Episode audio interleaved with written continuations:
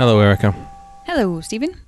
We've just watched the next two episodes of Serial U, The Myth Makers. Yes, small prophet, comma, fast return. Is that it? Quick return. Quick return. I love titles that have punctuation in them, so I'm very happy with that one. Apparently, uh, this is the only one. I, didn't we say last episode that all four episodes initially, as submitted, had puns in the title? Um, other titles were. Um, hmm? There were six. Aren't there six episodes? Oh, there's only four.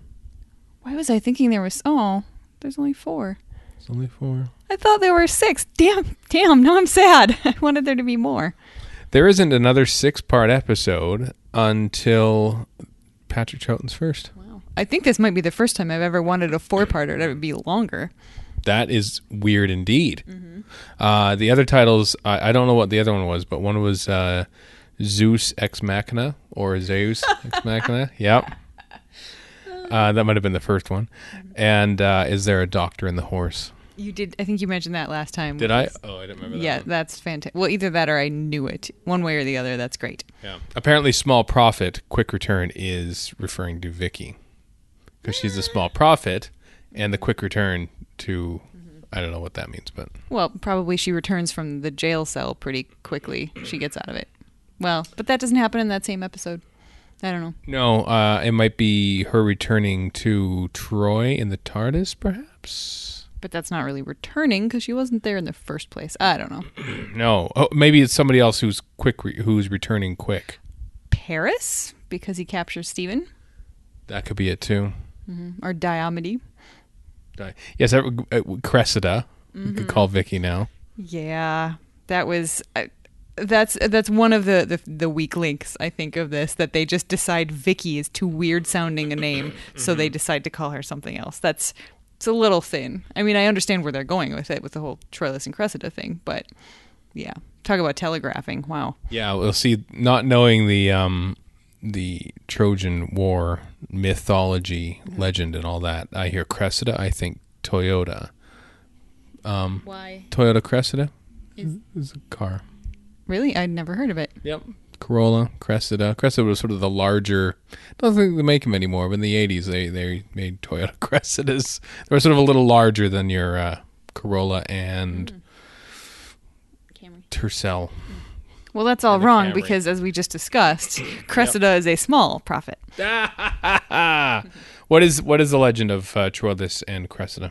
Uh, I don't actually remember. I've I've read the Shakespeare play at least once, There- but there's a Shakespeare play about them. it's called Tro- it's called Troilus and Cressida. I'm learning. This is amazing. Yes, they they have a, a star-crossed love story sort of thing. oh no, no, no, that's Romeo and Juliet that you're thinking of. Shut up. uh, yeah, so she's um is as far like I said, I don't remember very clearly, but I don't remember Cressida actually being from the future and appearing in a time machine. Just that that might have been a little bit outside of uh, outside of the story.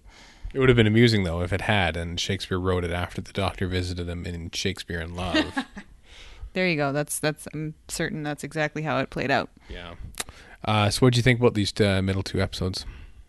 They're really good. I, I'm still a little sad now that they're the only two. I it took me a little while to sort of um, get into the Troy side of things. I really enjoyed all the Greek stuff last week in the in the Greek camp. It was fast paced and entertaining, and you know, kind of the dialogue was was funny without being without being terribly wacky, I guess.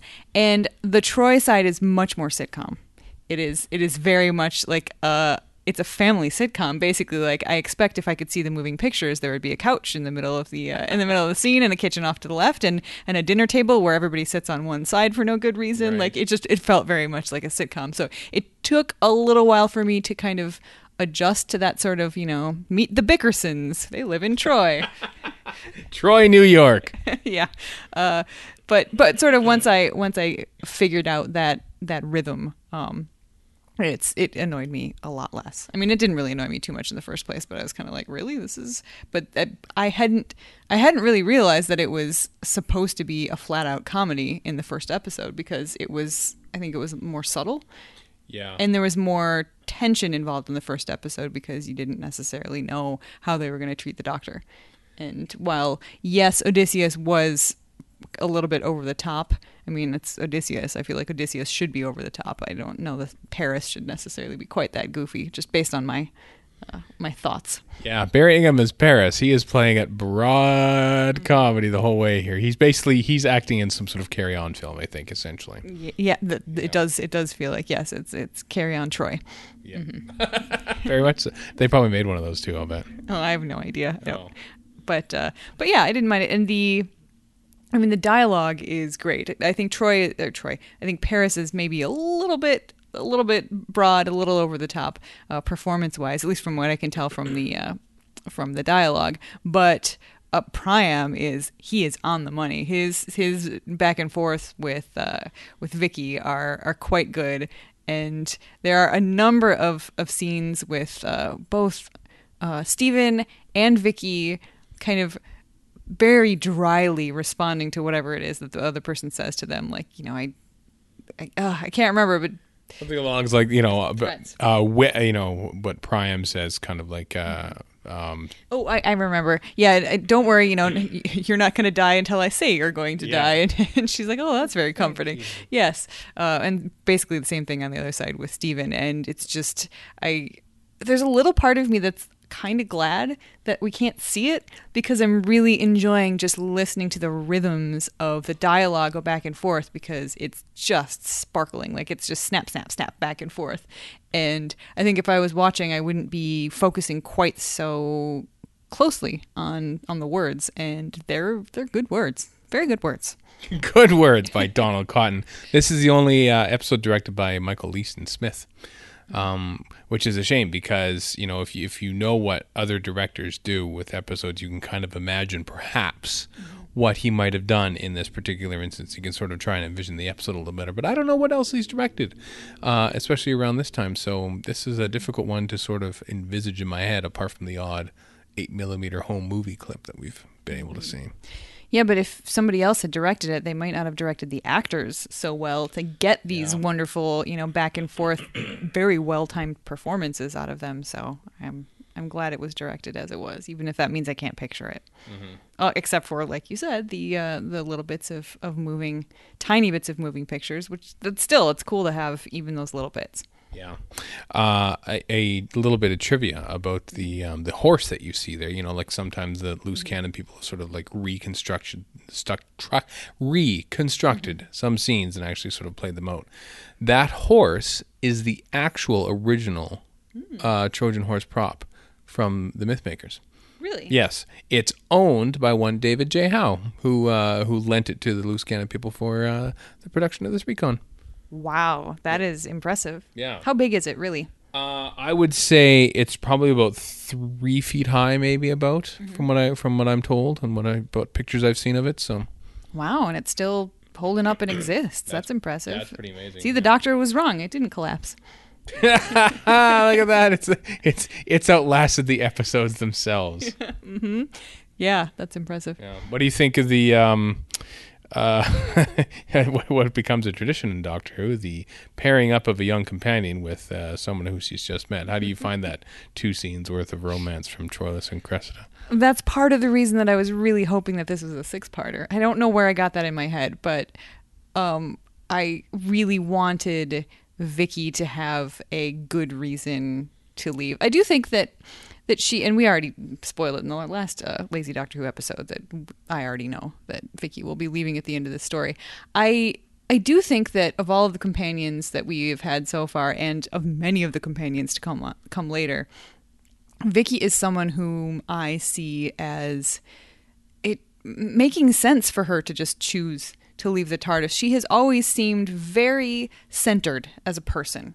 She she just seems like she is always herself wherever she goes and doesn't necessarily need to be clinging on to someone else to feel safe or anchored in the universe. She she bonded with the doctor, which is something that I quite like, but it didn't seem like that bond with the doctor was something that was necessary for her to to I don't know to feel like a whole person kind of, and you know like uh, back in uh, the Space Museum. Right. I was thinking that it would have that would have almost been a good place for her to leave because she is such a sort of take charge kind of person, even as a, a young girl, that I feel like she could have been really helpful for them there.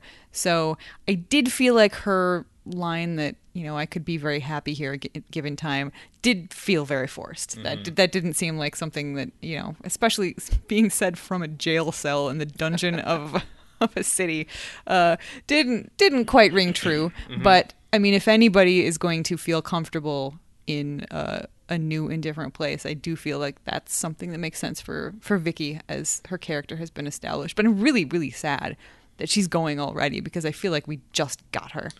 Yeah, as she she sort of establishes herself as being comfortable in past history in Earth on Earth too, because in like the Romans, she just sort of like wanders off. You know, mm-hmm. it's okay. I'm gonna go over there, go to the market, have fun, see you later. Mm-hmm. Same as in the Crusade, they just I'm gonna go off and do this. See you later, Doc. You know that sort of thing.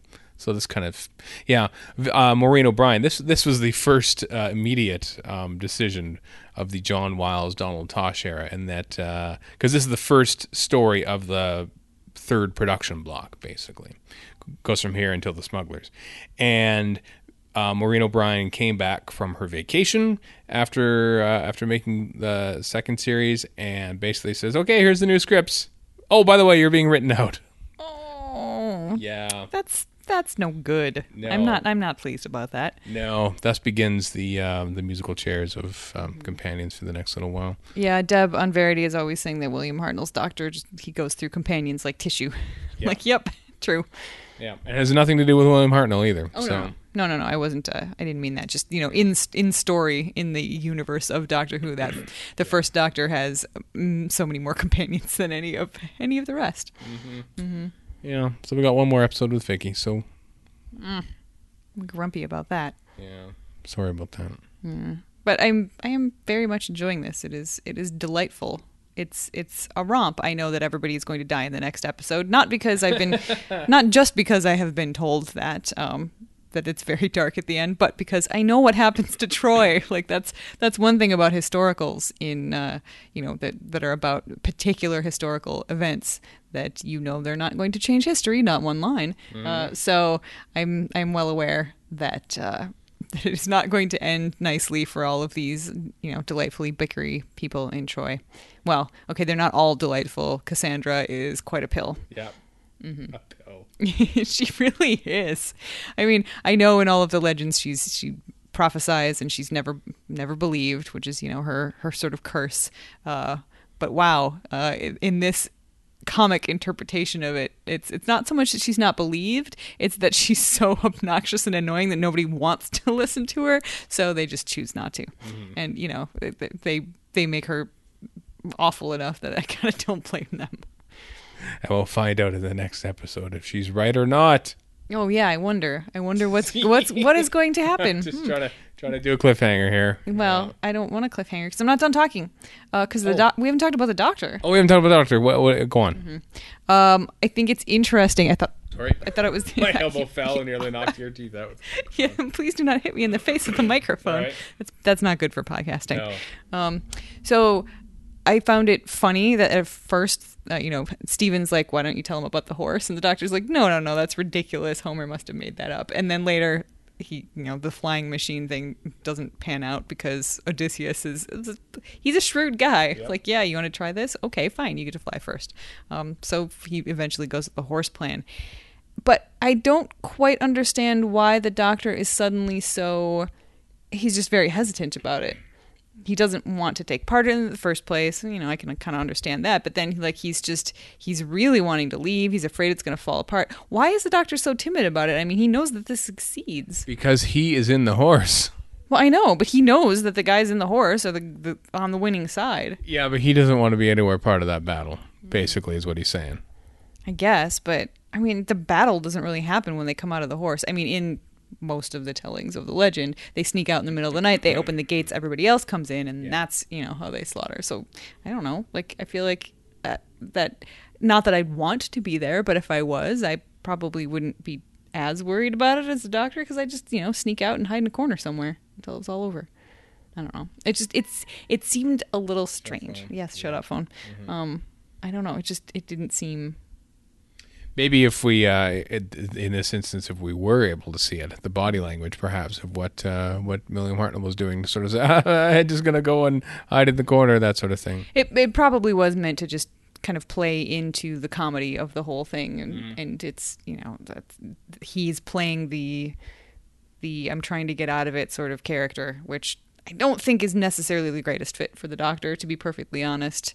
Um, but yeah, I guess we're probably missing a good half of the performance by only hearing it. Mhm. Want to watch the next one, I don't, Yeah, or do you have anything else to say? I don't know if I want to watch the next one right away. This is you know how I feel about endings, and now that I know that there's only four episodes and that Vicky's going to leave at the end of it, I kind of want to leave it for a day or two and just let it stretch out a little bit more. Sorry, you don't look happy about that at Well, all. no, because at at the end of an ending is another beginning. Be poetic all you want, but Vicky's going to be gone and everybody's going to die. So I would like to. Uh, I've, I've enjoyed this very much, so I kind of want to let it. I want to let it sit in my head the way that everybody who watched it originally would have gotten to do. I don't. I, we don't necessarily have to wait an entire week. Who knows? We might. You never know. But uh, but yeah, I would. I would like to let it stew a little bit. Yeah, because I'm. I I like it. So Well, that makes me happy, especially since it's a historical. And you just reviewed Yeah. the Aztecs again for Verity, and you were slightly less displeased with it, but you were still displeased with it altogether. And Yeah, I did like it better the second time I watched it, but there's still yeah, that is that story is just so not for me. Um, and this one is. But you know what? Again, remember I liked the Crusade, even though that was a historical, uh, because it was you know there were knights and kings and all that sort of thing. Well, ancient Greek history is another one of my sort of like happy places when it comes to ancient history and things that I'm interested in. And while there's nothing supernatural going on in this story, um, one of the- the more interesting things that I found about studying ancient Greece was the gods and goddesses and all that kind of stuff. So, yeah, technically there's no supernatural stuff, but I associate supernatural things with with ancient Greece and ancient Troy. So, you know, there's there's an awful lot of myth and legend that is close to my heart here. you just like Clash of the Titans. I do like Clash of the Titans. Oh, wouldn't it be great if there was a little mechanical owl in Doctor Who? That would make me very happy indeed. Yes, you've never seen Clash of the Titans. You have No. no idea what I'm talking about, do you? No. Mm-hmm. Is he is he the Kraken who gets released? No, and it's Kraken, not Kraken.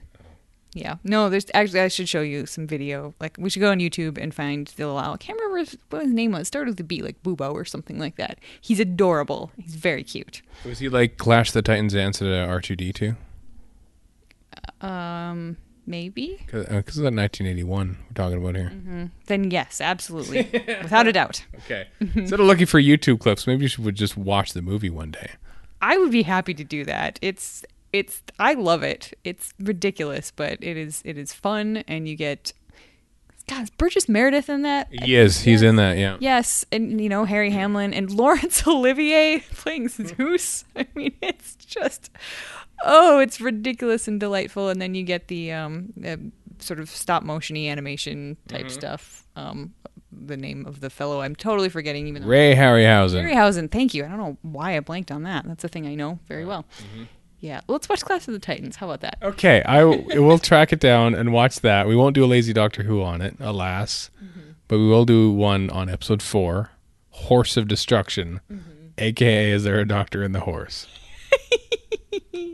Oh, that's just so good. I feel like those titles would have would have made this even better because it would have probably cued into me that it was a, a comedy even a little sooner. Perhaps the first three should have been uh, amusing puns, and then the fourth, Yes. fourth something very grim. Yeah, I like that idea. Ah, well, wasn't meant to be. All right, bye bye. Bye bye.